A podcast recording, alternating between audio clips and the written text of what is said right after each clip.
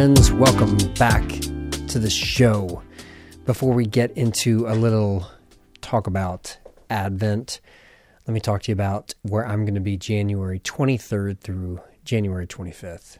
I'm going to be in the great state of Texas, down in Houston, learning about the Paschal Mystery, where we're going to find ourselves within the cycle of life, death, and resurrection, and allowing God to lead us into the next step of wholeness, mission, and Christ-likeness. This is the Pastors, Priests, and Guides Retreat, brought to you by our friend Aaron Niequist. It is an event I, I was already going to, and Aaron's like, hey, would you tell your listeners about it? And I was like, you know what? I think I'm going to. Uh, you're going to hear from Aaron Niequist and his wife, Shauna Niequist, along with other friends of the show, Sean Palmer and Father Ronald Rolheiser. Father Rolheiser's been on the podcast a handful of times, and I absolutely love this guy. He is someone that, like, people know Roar. I feel like people don't know Rolheiser to the degree in which they should. I mean, his teaching is just really brilliant. I've never actually been in the same room as him, so I am excited to hear from him, along with, uh, we have uh, a couple other guides that are going to be there. Uh, people don't know. A guy named Drew Jackson and Laurie Schultz. I think that's how you pronounce her name. But uh, I'm excited to hear from them as well. Look forward to learning about what they're teaching. But uh, I hope you join me for this retreat. It is an event that I am pretty pumped about, and I hope to see you all there. Now, onto the podcast for episode five hundred twenty-nine. This is another sermon about Advent. Did I did I say that the episode number? It is five hundred twenty-nine. That is a lot of episodes, a lot of conversations, a lot of opportunities to, to to learn from some really amazing people, and I'm excited y'all have been a part of the ride for this long. Uh, th- you know, this is a sermon I did from uh, Revelation twelve. I've been pretty pumped about doing this, and I hope uh, y'all enjoy it. I appreciate the feedback. Um, got a great shout out. Um, Shout out. I got a, a story that someone who listened to the sermon sent me that I'm actually going to use in my sermon this upcoming Sunday. So I appreciate the feedback on the podcast, uh, even when it's just a sermon. So I appreciate y'all uh, like trying something different and being cool with uh, some of these different formats, which are sometimes I just do a sermon, and that's what this is. And so uh, check it out. And I think I'm going to do one more um, for Christmas. And then we, we've got um, we got interviews coming in um, in January. Recorded a good one a couple days ago that I think you're going to really like. Um, it's uh, it, it's a podcast with a guy who I've actually stayed in his house, but I've never actually met him before. Yes, think about that for a second.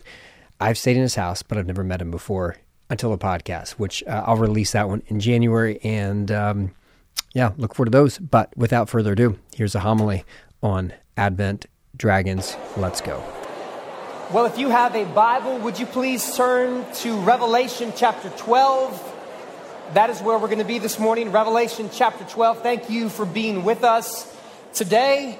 Glad to see each and every one of you here.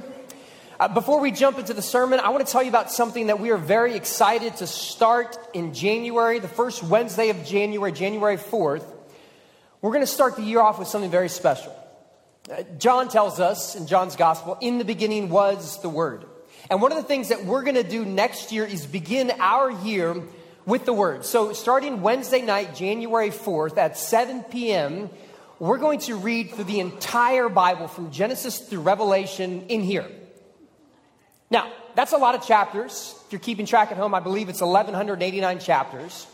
And we think it's going to take probably about sixty hours to do it.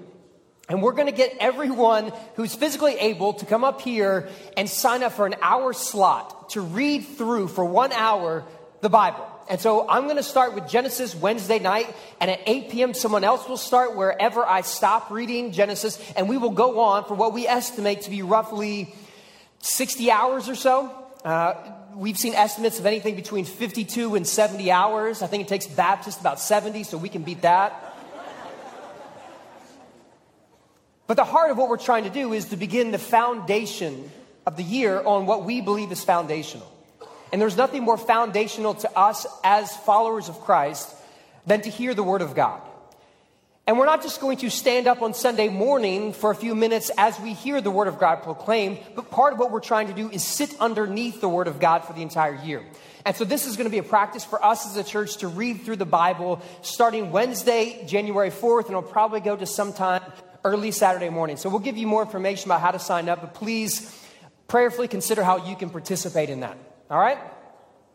Uh, second thing, we are in a season known as Advent. It's a season in which we remember what happened two thousand years ago at the birth of Jesus, but we also anticipate the second advent. We remember the first advent or arrival of Jesus when Jesus was born, but we also anticipate that Jesus will return again. So this is a season not just of looking backwards, but a season of looking forward. And so we've been in this for a few weeks. Last week we talked about it, kind of. Had a little bit of throat problems. Sorry about that, y'all. Um... It was a rough one for all of us. I appreciate everyone who was coughing during the sermon in support for me. Thank you. I'm also appreciative of everyone who came up with uh, suggestions for how to cure my throat problem. Uh, yeah, cough, cough drops, throat lozenges. Someone suggested whiskey. I'm old enough to remember where we didn't encourage preachers to drink whiskey during church, but hey, things are different now, I guess. But thank you most of all for your support. Uh, the irony is that I actually was sick two weeks ago. Last Sunday, I didn't feel bad, but in a sermon in which I was trying to articulate that fear and sin and darkness is in many ways the wrathful thrashing of an already caught serpent, I was dealing with the consequences of an already defeated cold that was in the consequences of my throat not working. So, you know, there's that. But nevertheless, hopefully we're better today. If not, you know, we'll, we'll, we'll get through this somehow. Uh, all right, so our text is Revelation twelve. And we're talking about something today that we struggle to talk about in our culture. We, we struggle to actually accurately talk about evil and sin. It's, it's hard to talk about evil in our culture. We, we seem to be at a loss for words. We'll talk about sinful sweets and decadent chocolate, but we're kind of at a loss when it comes to actually talking about evil. And part of the reason that we struggle to talk about it is the words we often use and the images and the stories we tell send very mixed messages, right? Like, take a look at uh, this movie. How many of you saw Minions, The Rise of Gru? Anyone in here? Okay, a few people. This was the fourth most popular movie of twenty twenty-two. It grossed over nine hundred million dollars at the box office. This is one of the most successful movies of twenty twenty-two, and the storyline is kind of confusing because the storyline of this movie is about the rise of a twelve-year-old who wants to be the world's greatest supervillain. And so you're watching this with your kids going, who's the bad guy? And you're like, well, we're kind of rooting for the bad guy. And sometimes it's in humorous kids' stories, but it's also in the stories you and I have been watching on T V for years. Stories like Breaking Bad or Ozarks or The Sopranos. All these are shows in which you have an anti-hero that many people find themselves going, yeah, I hope the drug dealer makes it out okay at the end. Like, that doesn't seem right. It's almost as if we've over-indexed the bad guy. And so we're at a loss for how to actually talk about what truly is bad and what is truly evil. Uh, there's a professor at Columbia University who wrote a book about how we struggle to talk about evil in our culture. And the book is entitled The Death of Satan. And here's a quote from the book. He says, "A gulf has opened up in our culture between the visibility of evil and the intellectual resources we have for coping with it." Right? Doesn't that kind of make sense? Like, we see evil all around us, but there seems to be an absence of intellectual resources to describe what evil actually is. We're missing something. The year was nineteen forty-five. Nazi Germany had been defeated. World War Two had come to an end. And so there was a gentleman named Adolf Eichmann who was tasked with facilitating and managing the deportation of millions of people during the Holocaust. And in nineteen forty-five, he was caught along with many other Nazi officials. But he broke free from the forces, and for about five years, he was living free in a part of Germany, uh, Lower Saxony. There for five years, kind of under the radar, hiding. Uh, five years after he was caught the first time, he fled the country, went down to Argentina using fake papers, where he lived for another ten years. And so in nineteen sixty, they, they found Adolf Eichmann down in Argentina, and they brought him back to the recently formed nation state of Israel, where he stood on trial for war crimes of fifteen criminal acts that he participated and committed during the Holocaust. And there was a book about this situation called Eichmann in Jerusalem, uh, written by a man named Hannah Arendt. And, excuse me, a woman named Hannah Arendt. And Hannah Arendt describes how when they caught this guy and they bring him back to Jerusalem, where he stands on trial for fifteen war crimes, what everyone was expecting wasn't what they saw. One of the masterminds behind a central part of the Holocaust was this guy, but what everyone saw was not what they were expecting.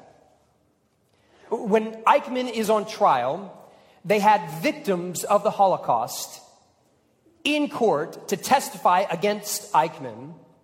And when Eichmann shows up and the victims are there about to testify against Eichmann, one of the victims just breaks down to the extent that they had to, to stop the courtroom events, dismiss everyone. And when asked what was so disturbing, they asked, was this bringing up horrendous memories or horrifying fear? What, what was it? And a Jewish person said, actually, when I saw Eichmann, when I saw Adolf Eichmann, what was so unnerving and upsetting to me is what I saw wasn't a monster after all. I, I just saw a guy who was responsible for managing logistics. And he didn't look like a monster. He looked just like a normal person. Because there is a gulf that exists in our world between the visibility of evil, evil, and the intellectual resources we have for talking about it. Where we don't know what to do. We don't know how to describe evil. We're at a loss for words. J R Tolkien said this: "It does not do to not include in your calculations a dragon, if he lives near you." It, it doesn't do to leave out of your calculations a dragon if you live near him. And in a culture that has lost the intellectual resources to talk about evil, it's probably because we've no longer had the ability to talk about the dragon. We don't have it anymore. And so we'll talk about decadent chocolate or sinful sweets, and we'll watch movies that are over-indexed with anti-heroes because we've we've lost the language to describe what we know to be true about evil. In Genesis three, we have the introduction to evil. Here's what Scripture says: "Now the serpent was more crafty than any other wild animal that the Lord had made. And he said to the woman, 'Did God say you shall not eat from any tree in the garden?'" The serpent goes up to the woman and said, "Did God really say to you what you think God said to you?" And this serpent was more crafty than any other wild animal, more crafty than anything else. And there will be plenty of debates about what exactly took place in the garden. We'll get lost in debates about, is this literal or this metaphorical?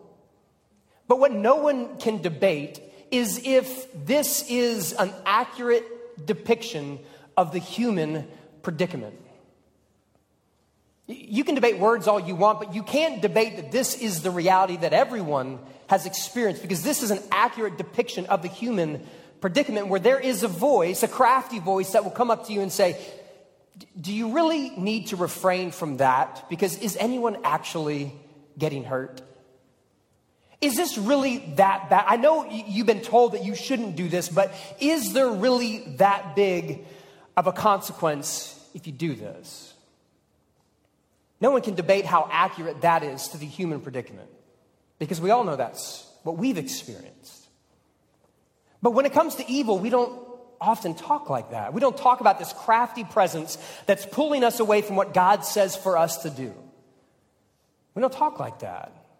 Unfortunately, often what we talk about when we talk about evil in church is, you want to refrain from doing evil because God's going to get mad at you if you do commit evil. And when we talk about evil, what we often talk about is how God gets upset at us and God's feelings, and that's what Jesus needs to solve when it comes to evil. Where Big Brother Jesus makes sure that God isn't angry at us anymore for committing evil. And so the conversation isn't about the crafty serpent which deceives us, but instead it's about how God's feelings are when we commit evil. Let me illustrate it this way. When I was in middle school and high school, I lived in the mid-Ohio Valley. We lived right next to the Ohio River. My dad worked at a university, which meant his summer times were very flexible. And so we had this little fish and ski boat that we would often go out on the Ohio River, which meant as a kid, I absolutely loved going on the Ohio River. And one of the things that was neat about the Ohio River, the place specifically where we lived, which is right next to a couple uh, major factories for Shell and DuPont, is that occasionally we would be on the Ohio River and the Ohio River would magically be on fire. Now, when I was a kid, I was like, oh, this is magic. This is awesome. Now, as an adult, twenty-five years later, I think it's magic and it's awesome that my daughters were not born with an extra eye or gills on their neck. There was a study by N B C that came out in twenty twenty that said the Ohio River was the most polluted river in all of the country. And in twenty twenty-two, there were forty million tons of toxic substance dumped in the Ohio River and tributaries that led into the Ohio River. Now, imagine a parent being upset at their kids saying, do not get into a contaminated river because it's bad for you. We can imagine that. As a parent, you would probably say that my parents didn't, but we can imagine now we would say that. But imagine a parent being more upset about a kid getting into a contaminated river than a parent being upset at the one who contaminated the river in the first place. Does that make sense? Often we get to the idea that we think God is more upset for us participating in polluted and contaminated ways of understanding sex and money and our words and our fear than we are in thinking that God is more upset that there is one that has contaminated money and sex and power and words and fear and shame. When God's biggest enemy is not the children who participate in this, but the one who created the toxicity in the first place. And when you get to Revelation twelve, you see the real enemy that God is after. And the real one that God is trying to overcome. It's not God's own feelings that are needing to be overcome. It's the one that introduced evil in the first place. And so like Danny said before, we've been reading through Revelation twelve, and it's a complicated text. You have a woman and a baby and a dragon. You have all these over-the-top images, and so it's easy to get lost in those. But go along for the ride, because there is a bigger picture that is being painted with these words. And so if you're physically able, would you please stand for the reading of God's word from Revelation twelve, starting in verse one. Uh, by the way, this word portent. It's, it's a word that describes how what happens in heaven and earth are connected, okay? It's a weird word that most of us haven't ever used before. The word of the Lord. A great portent appeared in heaven. A woman clothed with the sun, with the moon under her feet, and on her head a crown of twelve stars. She was pregnant and was crying out in birth pains in the agony of giving birth. Then another portent appeared in heaven, a great red dragon, with seven heads and ten horns and seven diadems on his heads. His tail swept down a third of the stars of heaven and threw them to the earth. And then the dragon stood before the woman who was about to bear a child so that he might devour her child as soon as it was born. And she gave birth to a son, a male child who is to rule all the nations with a rod of iron. But her child was snatched away and taken to God and to his throne, and the woman fled into the wilderness, where she has a place prepared by God, so that there she can be nourished for one thousand two hundred sixty days. And war broke out in heaven.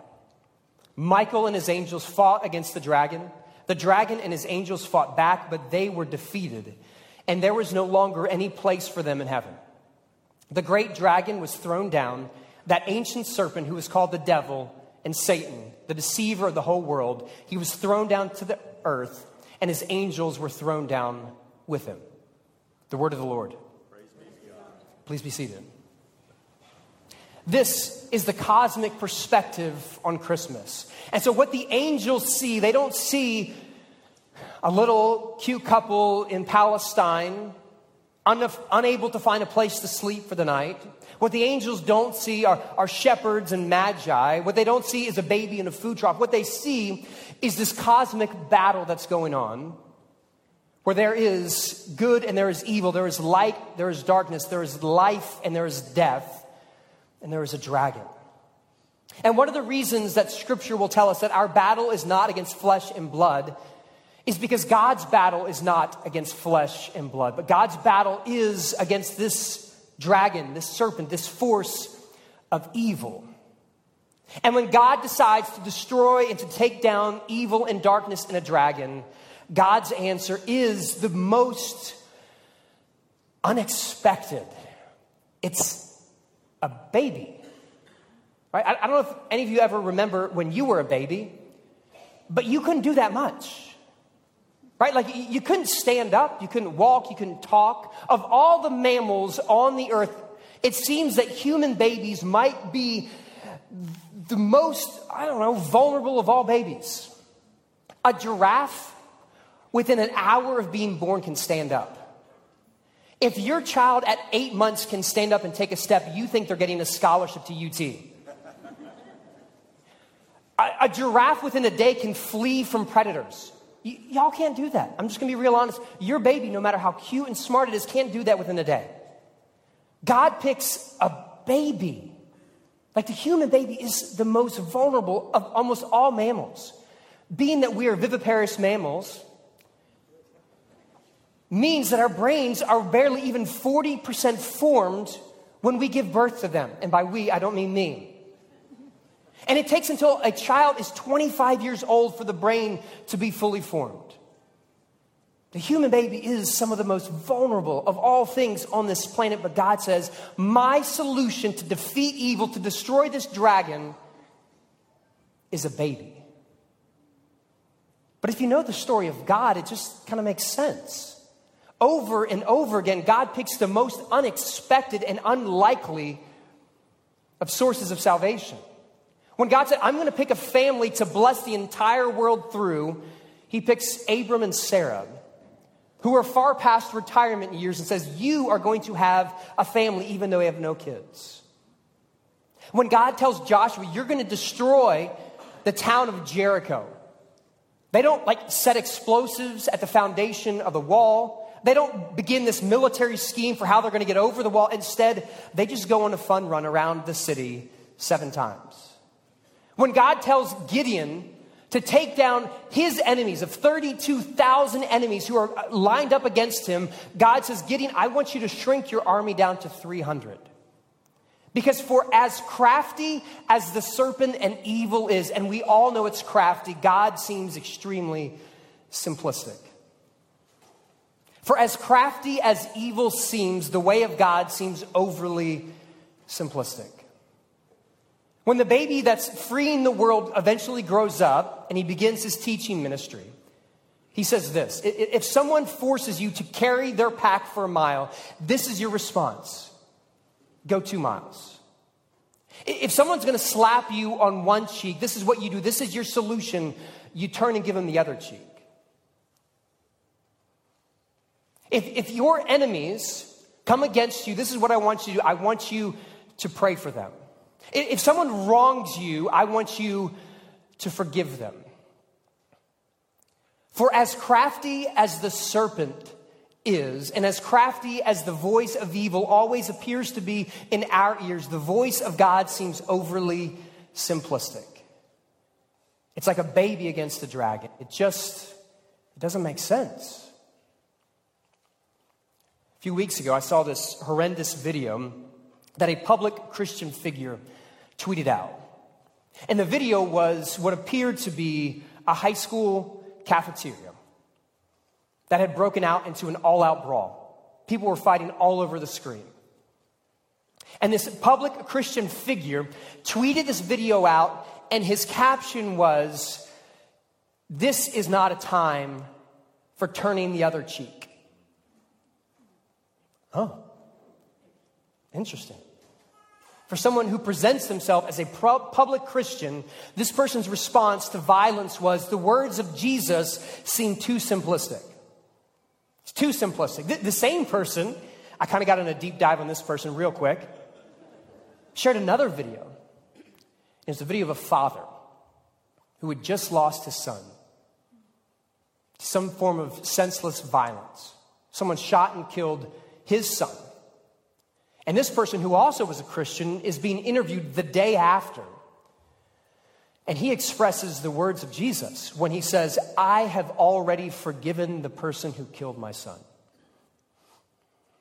He says, "I already forgive them. I don't, I don't know their story. I don't know what's behind them.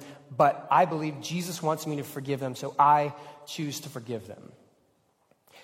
And this public Christian figure said, "This man is just afraid. This is not what masculinity looks like." Because for as crafty, as evil, and a serpent is, the words of God seem overly simplistic. They seem infantile. But of course they are. Because God believes an infant can defeat a dragon. In the civil rights movement, there was a little girl named Ruby Bridges, who's still alive today. But when she was a little girl, she actively went against the powers and principalities of this age that were presented in the form of racism and hatred. And she stood up against them by being a little girl who just walked into school. And it seemed simplistic, but it was the way of Jesus. Rosa Parks was forty-two years old when she sat on a bus and didn't move. It seems simplistic, but it's the way, the baby that can defeat the dragon. One of my friends, Suzanne Stabile, who's an Enneagram teacher, taught me this piece of wisdom when she said, "The type of thinking that causes a problem is never going to be the type of thinking that solves a problem." And in a world that is used to the type of thinking of the crafty serpent, of course, trying to be crafty back to evil is never going to solve it. In a world in which there is a dragon, it doesn't do anyone good to have in your calculations no space for a dragon. But the way of Jesus says the way that you defeat the dragon is you choose the way of the baby, the way of love, the way of light in a world of darkness, the way of forgiveness in a world of retribution. You choose the way of the baby in a world that has chosen the way of the dragon. And so this is what we're talking about during Christmas. And it seems like, shouldn't we be just talking about, a, like, you know, the shepherds and the magi and, and like a little baby and a food truck? That seems far more Christmassy, doesn't it? Like a dragon and evil and darkness seems like a tough text this time of year. But the story of Christmas isn't just about a cute teenage couple who's scared and trying to figure out where to give birth to this baby. It's a story about light versus darkness. Story of good versus evil. And it doesn't make sense in a world that's used to the crafty voice of the enemy. All right, let me tell you a story. Um, just go with me on this one. About six years ago, uh, I was in my Thursday focus group where I go through a rough draft of my sermon and have different, different members of the church kind of come in and just give me feedback every week. And so I, I, I'm there six years ago. I'm talking through the sermon. And, uh, and, and at some point, this woman, who I'm not going to mention her name, I'm going to keep her uh, identity private, she tells me out of nowhere, she says, "Whenever I read a novel, the way I read a novel is I read the very last couple pages first. I read the ending of the book, and then I go back and I read the beginning." To which I go, that sounds like something a serial killer would do. Now, I'm not saying she is, a, I'm just saying, like, statistically, a lot of serial killers probably do that kind of stuff. She now emails me and signs it P S K, potential serial killer. So I appreciate that. Also, if I'm ever missing, check her alibi. She's in my lunch group on Thursday, and this is six years after we had this kind of running joke. And I finished this sermon, and she says, you know what I think? I think it's good to know the ending of a story. And you know what? She's exactly right. That's the point of Revelation. In a world in which you're told to choose the way of a baby, and it doesn't always work. It seems like turning the other cheek is for a different time and place. In a world in which it seems that forgiving those who've wronged makes no sense, you do this for one reason alone. Not because it makes sense to you, but because you know how the story ends. And the book of Revelation can be summed up very simply. Good versus evil happens. In the end, God and good win. So pick a side and don't be foolish. And for those of us in this room who are exhausted because you're trying to choose the way of the baby in a world that's so accustomed to the way of the dragon, don't forget the end of the story. Don't forget the end of the story. But also don't continue to choose the way of the dragon. Let me, let me channel my, my river metaphor through the words of Paul from Romans seven. Just because God can continue to wash the contamination off you, and just because God can continue to wipe the pollution away from you, doesn't mean you keep on jumping in the contaminated river. May you continue to sin just so that God's cleansing abilities may abound? No, don't do that. You're missing the point. Because the longer you continue to choose the way of the dragon, it tears up your soul.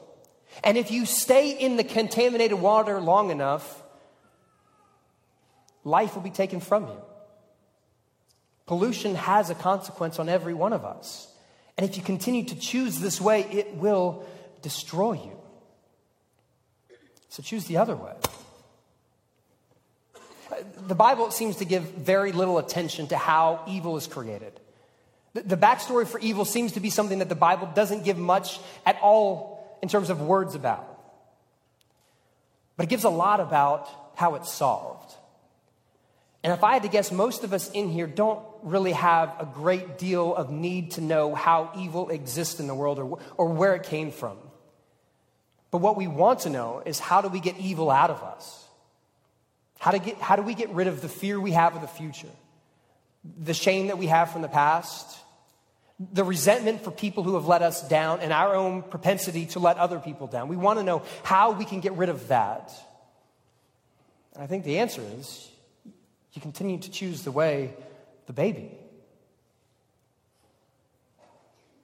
John Calvin once said that the journey to find God and the journey to find our truest self are one and the same. If you want to figure out who God created you to be and you want to figure out who God is, they're actually the same thing, because you figure out who God is, then you figure out who God created you to be.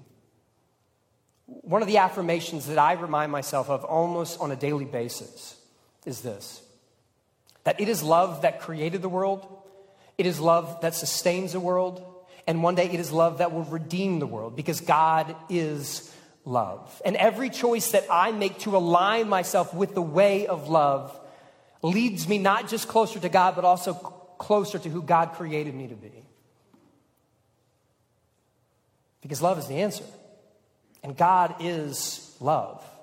And so in a world in which it seems the crafty voice of the serpent is saying, come over here, we remember that that is the way of contamination that leads to death. But there is a way of the baby that leads to life. May you remember to choose the way of life. And when you do, there is, there is life. This is how the psalmist says it in Psalm one forty-five. Happy are those whose help is the God of Jacob, whose hope is in the Lord their God, who made heaven and earth, the sea, and all that is in them, who keeps faith forever, who executes justice for the oppressed, who gives food to the hungry. The Lord sets the prisoners free. The Lord opens the eyes of the blind. The Lord lifts up those who are bowed down. The Lord loves the righteous. The Lord watches over the strangers. He upholds the orphan and the widow, but the way of the wicked he brings to ruin. The Lord will reign forever. Your God, O Zion, for all generations. Praise the Lord. Happy are those who choose the way of the baby, whose help is the Lord, whose hope is the Lord, because God is the one who is redeeming all things. And so during this Advent season, may we not just remember what happened two thousand years ago, but may we remember the end of the story, that the dragon is defeated, that the crafty serpent is finally put to bed, and one day God will redeem all things. So in the here, in the now, may you continue to make decisions that choose the way of God in a world that is surrounded by the way of the dragon. Let's pray.